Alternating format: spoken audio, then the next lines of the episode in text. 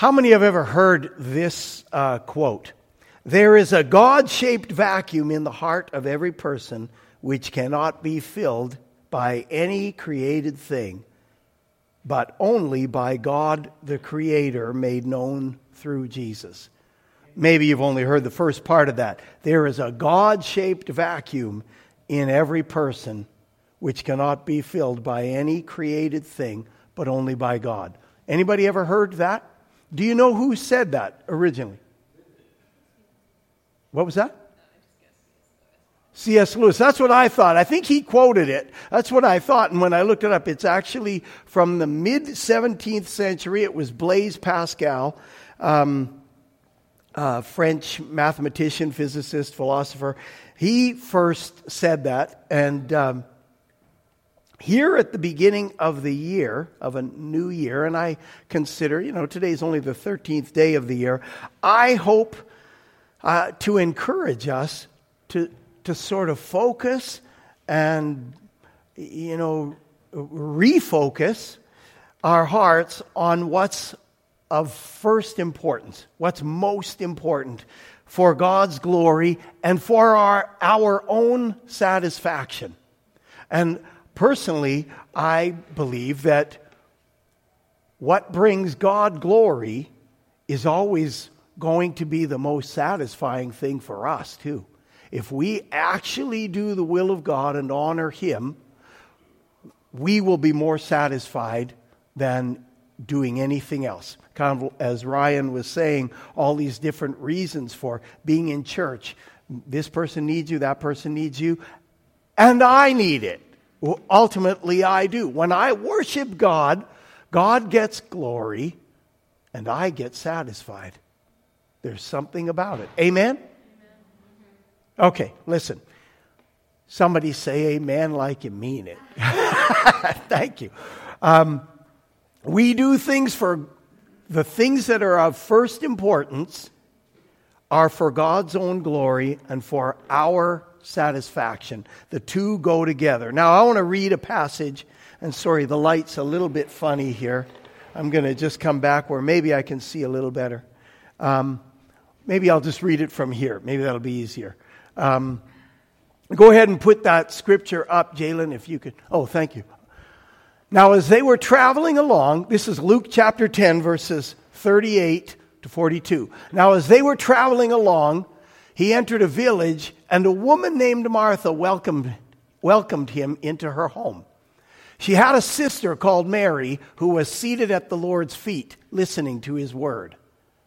But Martha was distracted with all her preparations, and she came up to him and said, Lord, do you not care that my sister has left me to do all the serving alone? Then tell her to help me. But the Lord answered and said to her, Martha, Martha, you are worried and bothered about so many things.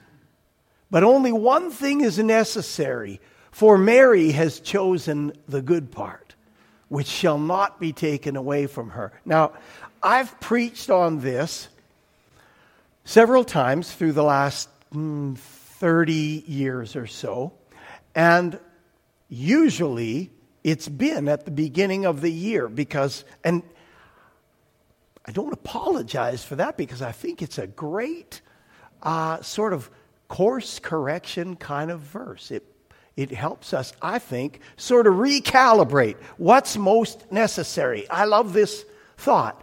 There's one necessary thing. And Jesus has given us an open invitation to it, an open invitation to the one necessary thing.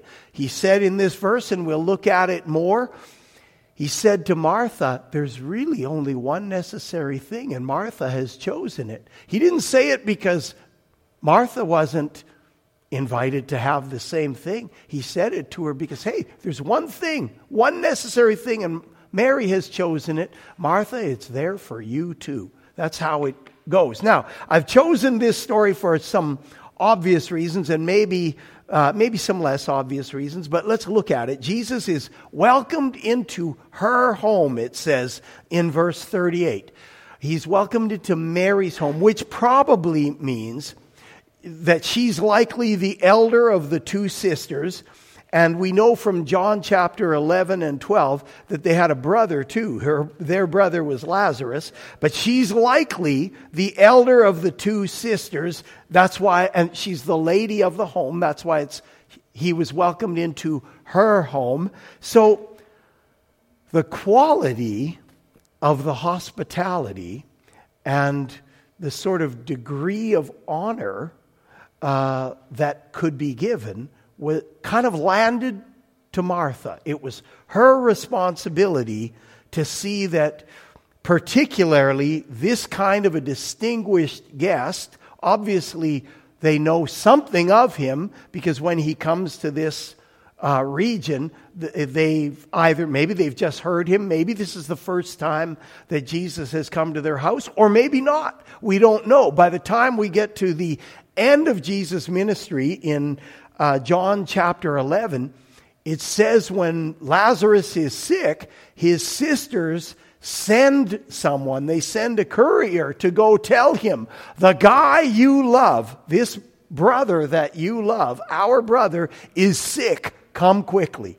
So they had some kind of relationship established. It, it started to build. Maybe this was the beginning of it. But they had a relationship where they could send to Jesus and say, Your friend is sick. Please come and do something about it. Come and take care of him. So here's Martha, though. It's her home. She feels the responsibility that she has this extraordinary person uh, coming into under their roof. And she feels the responsibility to make sure that he is honored by. Uh, it doesn't actually say anywhere that it was dinner, but all the preparation. Maybe they are talking about pre- preparing a room for him, but I think it probably means almost for certain that she was planning to feed him. And, you know, when somebody comes over that you care about, you try to put things together to bless them with a meal, right? It's not like, hey, there's a couple of frozen hot dogs in the freezer, you know, you pull them out and, you know, we can maybe microwave them. No, you do something that'll honor them. And hot dogs aren't it. Okay, sorry. Um, yeah. So Martha cares about what happens. Her sister Mary I'm not saying she doesn't care how they honor Jesus. But she, on the other hand, saw something that she didn't want to miss. We've got Jesus under our roof. I can be close to him. And it says, and she sat at his feet, listening to his word. Some modern translations just say she sat at his feet and, and listened to him. That's all. She just, just listened. Listened to his word. She wasn't going to, she saw something of prime importance. She wasn't just going to kind of do other things and miss this opportunity. More about that in a minute. Verse 40, it says, But Martha was distracted with all her preparations. Martha was distracted. And she loved Jesus. Again, even if this was the first time she met him, she was going all out. For such a distinguished guest, she wanted to go all out. She loves Jesus. She's a servant. This is a great soul. This is somebody who, want, who welcomed Jesus into her home. I mean, who needs that pressure, right? The guy, there's rumblings, this might be the Messiah. Oh, let's have him over. If I did that, Rose would shoot me. I think this guy, the Messiah, what? There's so much pressure. Who'd want it? Who'd want it? But here's Martha. She's a servant. No, let's invite him over. Let's welcome him into our home, honoring him with her gift of hospitality, showing that she values him by doing something extravagant or extra. This is a wonderful person. And even when he corrects her, it's not a harsh rebuke. You know, we don't know because it's worded. We don't, we don't know exactly by the wording, depending how we come to it. it. It might sound like, Martha, Martha, like he's put off. But I don't think so. I think even when he corrects her, he corrects her not about her desire to honor him, but about being distracted. Now, that word, it says Martha was distracted. That word, the Greek word that is in the New Testament, literally means drawn away. It means she's disturbed about something, and it says that when it says you're worried and bothered, or you're, you're anxious or disturbed about a lot of things. But distraction here, it means she was drawn away. Something drew her away from the most important thing. There's something of more value here, and she's being drawn away after other things, good as they are, important things, but not the most important things. By all her preparations, but she wants to serve. And the problem wasn't her serving, it wasn't her service, it was distraction and anxiety and worry. That's what the problem was. That's what the problem was. She was trying to express love in service. That's a good thing, amen? That's often a very good thing. Expressing love in service. That's a worthy pursuit. And oftentimes it is. But in some contexts, it may be keeping us from what's most necessary. We're busy about serving, and what's needed is maybe some attention and not a whole bunch of things. In a relationship, say in a marriage, some degree of love is expressed in service, right? That's just reality. You have to do things. It's like um, some, some degree of love is expressed in serving, but not all. Some is. Sometimes what's needed by the object of our love is our undivided attention. That might be the thing that's needed. It's like maybe a word, maybe so my old pastor from Alberta, he used to say whenever he'd do weddings, he would say to people, You need to love in action. But then he'd always make sure he said, and you need, and he would say this specifically to husbands, and you need to tell your wife, I love you. Not, you know, he used to say this old joke about, you know, do you love me? Listen, when we got married, I said I did, and if anything changes, I'll let you know. No, that's, sorry, that's not good enough. Nobody's going to take that, you know. Um, do you love me? Well, I took out the trash, didn't I?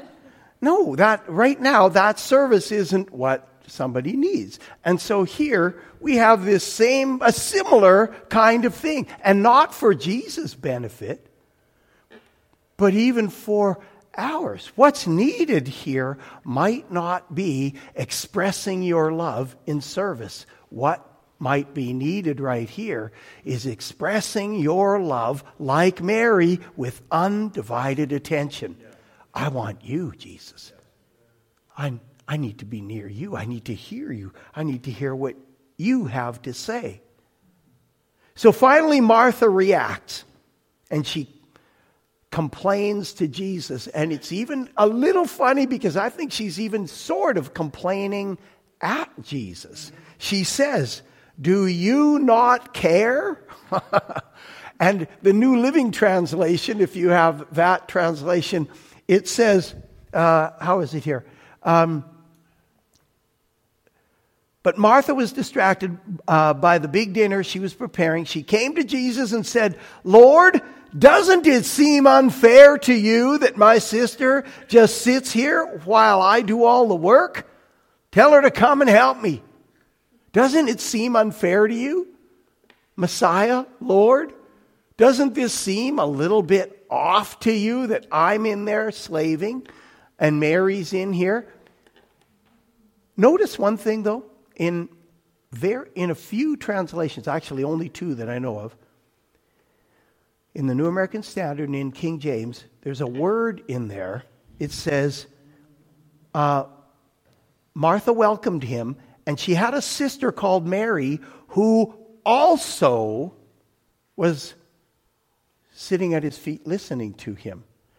And some think that word also means, in addition to doing some of the help, she was also doing that, that she wasn't necessarily just sitting. Others think, I would maybe land here, that it means she also was sitting at his feet because there were other people there, like his disciples. So Mary was also with these others sitting at the feet of Jesus. And so, anyway, here's Martha. He, she's doing all that. Finally, she can't take it. Uh, she reacts. She complains uh, to Jesus and sort of at Jesus, Don't you care? And she says this. And is Jesus upset? No. But he does he does correct her. Now, some I think some translations help with the sense of this rebuke and they say it Martha, dear Martha. They add that in there. And I think it's meaningful. I think that probably is there. Martha. I don't think it was like, oh man, you're a downer. You tick me off. Like, just chill out.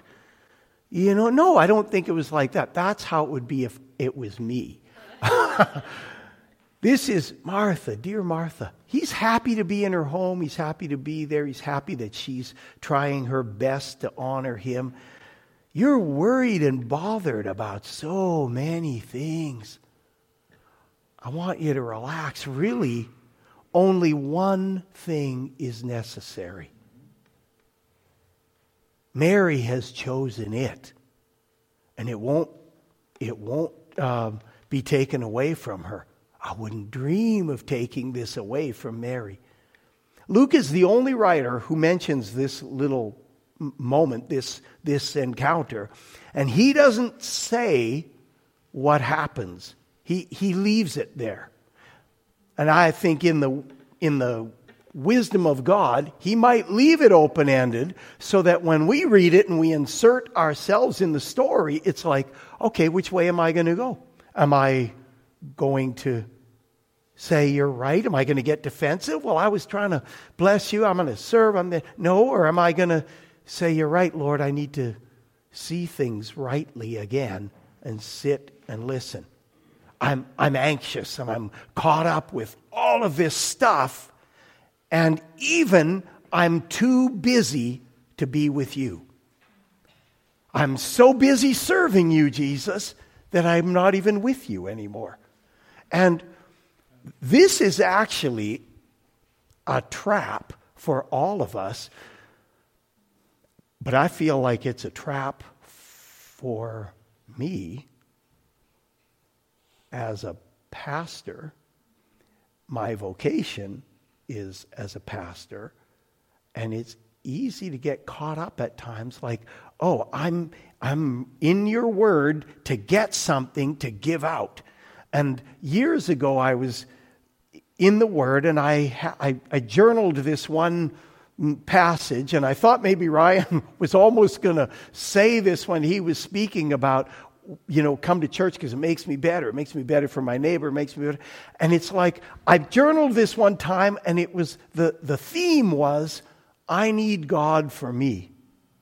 Not just as a minister, I'm studying and I'm getting something to dole out, you know, to do that kind of thing. Because actually, if that's the case, I know that the quality is mm, down. If it's not, you know, if it's not firsthand encounter, if it's not coming to me, it's like, you know, when somebody gets something out of their Bible sometime and they say, Malik has told me some of the things. There was a time about a year ago, he phoned me and I was driving home and he said, Hey, I, I was reading the word and I want to run something by you to just see. And he told me about this thing that God spoke to him out of the Word, and it's like that's that first-hand kind of stuff. You get that firsthand, and it's riches. It's like somebody didn't just tell me this or regurgitate something that they got out of the Word. This is from me spending time in the Word, something came alive and I need it. I need it. I'm, I'm, I, I love when God seems to, you know, give direction and there's a, a message that I can preach and it kind of comes together and He does those things. But it never is a substitute for me reading the Bible and, oh, God spoke this to me. And it's like, oftentimes, you know, it'll, uh, that'll at some point uh, come out. Uh, you know, because what goes into your heart it, it's going to come out. That's what's going to flow out. But that thing of having a word spoken to us from God, from time with Him, from time in His Word, nothing, nothing, nothing is as life giving and edifying as that. I don't think there's anything close. I don't think there's anything close. I, I, and sometimes, you know, you read things or you hear a message and it, it really supplements things, or you do this. I, I've had this so many times when somebody else was preaching, and particularly when I didn't preach most weeks. I remember being in church, sitting on the front row, and Pastor Cal at our old church, he'd be preaching something, and he sometimes he would say something, and it was like, I know if he was looking at me, he'd now be seeing a, a glazed, cross eyed kind of look as something triggered a thought pattern. And it's like he said something, but now it's like I'm seeing something and God's revealing something. And it's kind of like in Charlie Brown. Wah, wah, wah, wah, wah, wah. I'm, I'm hearing that noise, but it's like God is now saying something and you're off. If I see that look on your face, I'll hope that's what it is. I'll tell myself it is, and not just that you're sort of, you know, and I'll do the same if I see you doing this. that you're meditating. But those words that come directly from God, they're life giving. We need them. They're, they're good. And we need God for us and we need to get close. So I think when Jesus said, Martha, I, I want to do this for just a second. Here, let me take this chair and um, for one second. Let's say you're Martha and I'm Jesus. Let's say, and Ely is Mary sitting at my feet. No, okay, sorry. He ruined it by look, seeming proud. Here's Jesus, he's teaching. People are gathered around. Martha, you come in to complain. Okay? Okay, thank you. what a performance. Here's what I think. And she complains, says it to Jesus, and I picture Jesus doing this kind of thing. He says, Martha, dear Martha, um, now I forgot what it is. My, my mind just went blank. Sorry. I've, I've lost my lines. I've a broken character. Okay. Mar- thank you, Jalen. Martha, you're worried and bothered about so many things. There's only one thing necessary. And I picture Jesus doing this. Almost like, like this helping her into the next chair, like taking her, he, like he's directing her to what she needs to do. She needs to, I want you here with me. I want you to listen. Okay, thank you, sweetie. Oh, that was an Oscar worthy performance. Thank you, sweetie. Yes, thank you. I think he probably took her and sat her down by him. I think he, he may very well I, I don't see Jesus just saying, yeah, carry on. Listen, there's only one thing necessary when you're done dinner and you get all of it done. No, I think he probably kept her there to hear what he was teaching, to hear what he was saying to the others. Now, there's only one necessary thing at this moment. Because this is, of course, not to say we don't serve. We, ex- you, you go back to Matthew chapter 4, and one of the temptations that the devil brought to Jesus was he said, All these kingdoms and their glory I'll give to you if you'll fall down at my feet and worship. And what does Jesus say? He says, It is written, You shall worship the Lord your God, and him only shall you serve. It's like worship and service. Like they're this close, he's saying in that context. No, him only shall you worship, or uh, worship the Lord your God, and him only shall you serve. It's like he's using them sort of interchangeably. But at this moment, There's a moment here, Martha. Don't miss it. I want you to stay close and listen. Mary has chosen that. That's what she's doing here. It appears that it's pleasing Jesus that Mary has decided, no, we'll figure that out later, but at the moment, what we need to do, kind of like being in here. We hear from Pastor Sam on, in, on the afternoon uh, a couple few hours ago, and he says, John, the boiler room is flooded, the thing broke down, it's freezing in there, you need to be in here. And it's like, we could come in here and there's lots of things, oh, it's different, everything. No, now it's time to worship, and it's like, so what?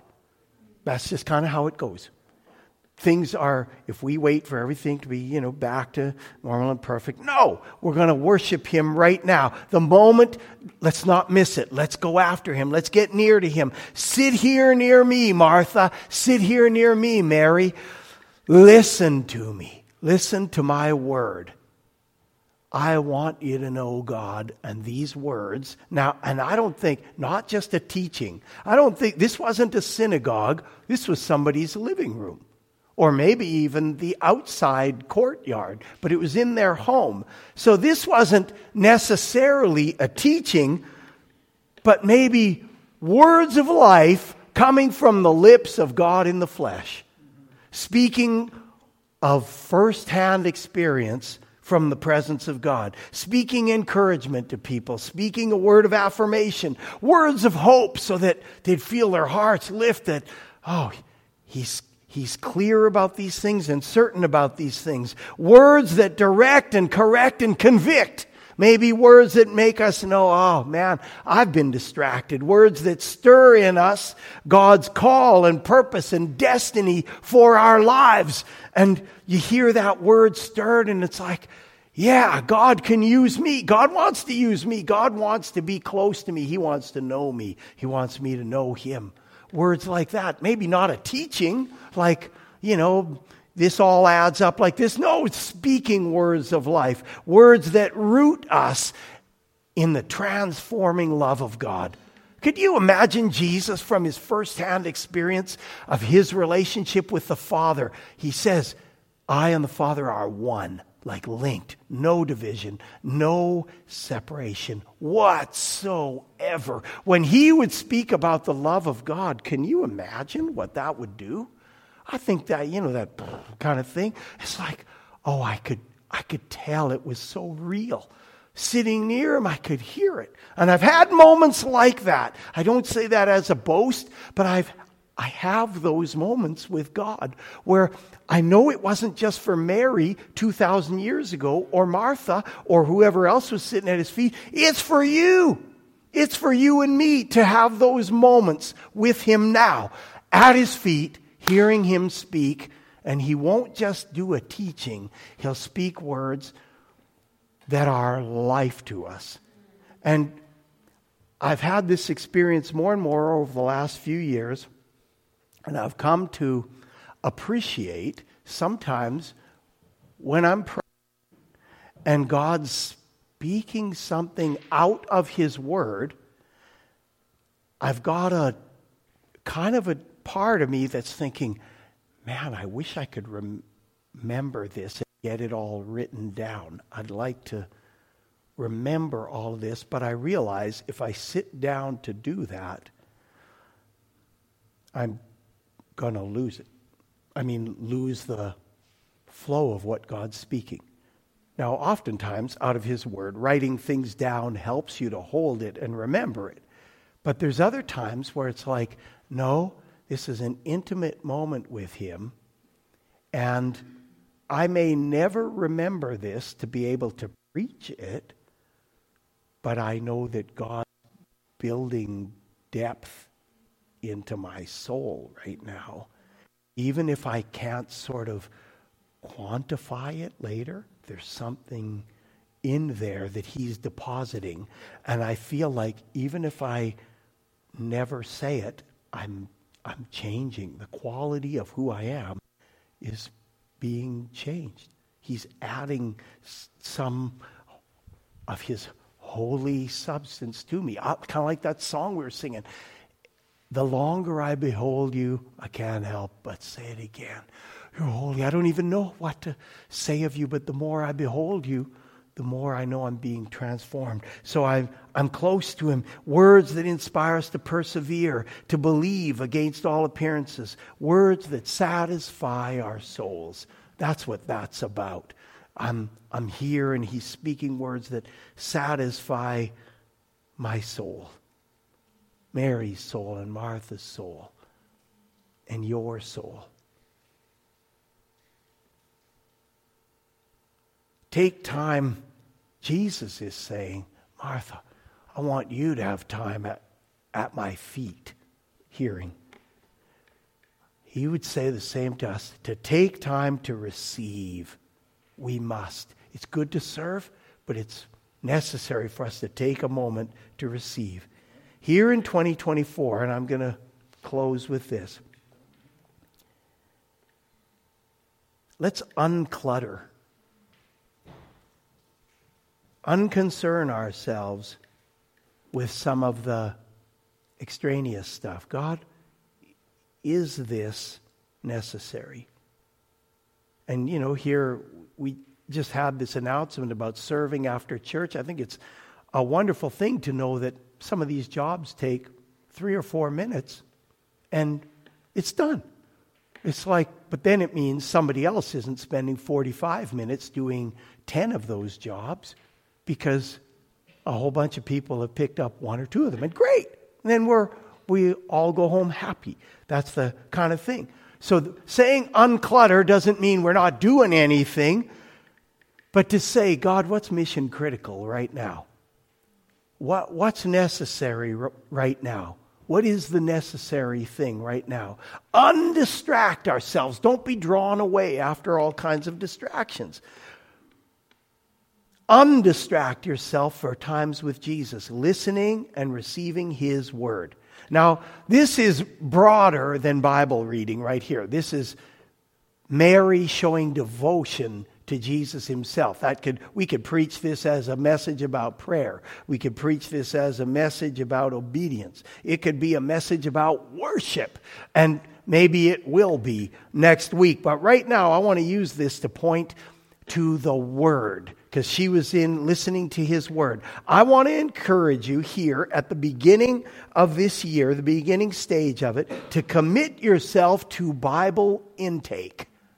Not just Bible reading, but Bible intake. You read it, you read it over and try to understand it, you study it. And I realize that, you know, there's limitations on people's time, but we can't use that as an excuse. We make time for what's important. Take some time this year for Bible intake. Read it. Determine, I think it's a good thing, determine to read it every day. Some little bit or some larger amount. But take it in, read it, study it, think it over, mull it over, like I was talking last week about that whole thing of meditation. Meditate on it, think it over, think it over, speak it out, pray it. Let the word be part of your prayer life. Memorization, memorize it. It's a good thing. So when you need it, it's like you can it's, it's there and ready, not just even for somebody else, but for you. Hey, what was that verse? What was that promise of God about having, you know, um, God never leave me or forsake me? I need to have that promise at hand so that when the enemy tells me, ah, you've been abandoned. No, no, I'm not. Jesus said, I'll be with you always to the end of the world, the end of the age. I'm going by what he said, his promise, his word. So this year, make a commitment to yourself and to God about taking in his words, his words of life, the truth, letting it speak to your heart, guide you, convict you where it needs to, make adjustments. We could make a case for Bible reading from hundreds of passages in the Bible. But tonight, we're using this one about Mary sitting at Jesus' feet and listening to His Word. Get near to Jesus and listen to Him. I want to say one thing about uh, this as we close. Today's the 13th day of uh, 2024. It's a leap year, so there's 366 days in this year. So that means there are 353 days left. If you read your Bible, no, let me, let me say this another way. I was going to say, if you read your Bible about 10 to 15 minutes a day, you would cover about three and a quarter to three and a half chapters per day. You can read the entire Bible from beginning to end in this year. Now, there are Bible reading plans so that you're not just reading from the beginning of Genesis to the end of Revelation because there are some places in there where you might sort of lose motivation because it's you'll, you might get bogged down. So there are there are Bible reading plans that'll say read these two chapters in the Old Testament and this one in the New Testament. There are 789 chapters in the Bible. So that means if you read three and a half chapters a day, starting tomorrow, you'll finish about almost two weeks before the end of the year if you read three and a half per day, 10 to 15 minutes. Is it doable? Oh, absolutely. Is it profitable? Absolutely. His word, you can, not so that you walk around and say, hey, I read the thing from beginning to end. It's like, oh, here's open the pearly gates, you're in. No, that's not for that reason, but because every word in here is inspired by God, is profitable, it says, for reproof, for correction, for encouragement, for life. For us, it's the word of life. So, I would encourage you read that thing, know what's in it, get in there. Uh, I mean, three and a half chapters is not much. No. Uh, if you want, you read ahead a little bit. And you, I knew, knew a guy that would read the Bible twice a year, every year, six months. I mean, seven chapters of the Bible is not much, except when you get to Psalm 119. and a couple of them like that. But for the most part, you could do it easily.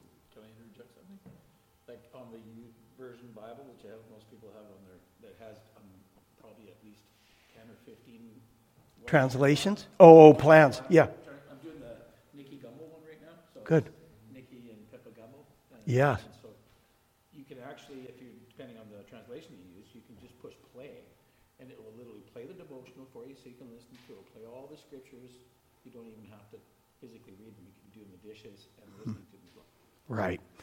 Do you could put it and listen to it all night long while you're sleeping. yeah. But do that.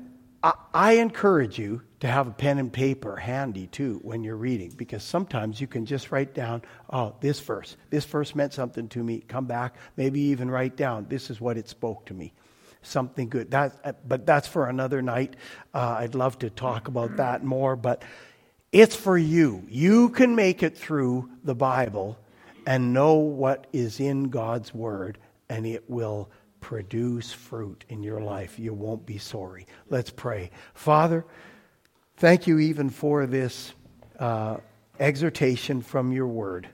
We want to be like Mary, recognizing priority that we, we want to be close to you, Lord. We want to get near to you and we want to hear you. We want to listen to you. We want to be with you over against every other thing. We want to serve you, Lord. We want to please you in every aspect of our lives. But mostly, we want to get close to you and know you. And so sometimes we know that's going to mean just being still and listening to you, hearing you speak from your word. I pray you'd give grace to each one here tonight in Jesus' name. And for the many, God, for this night, for whatever the reason might be, for the many who aren't here tonight, Lord, we pray that this would be a church where the Word of God has an elevated place in our lives in Jesus' name. We thank you, God. We pray this in Jesus' great name. Amen.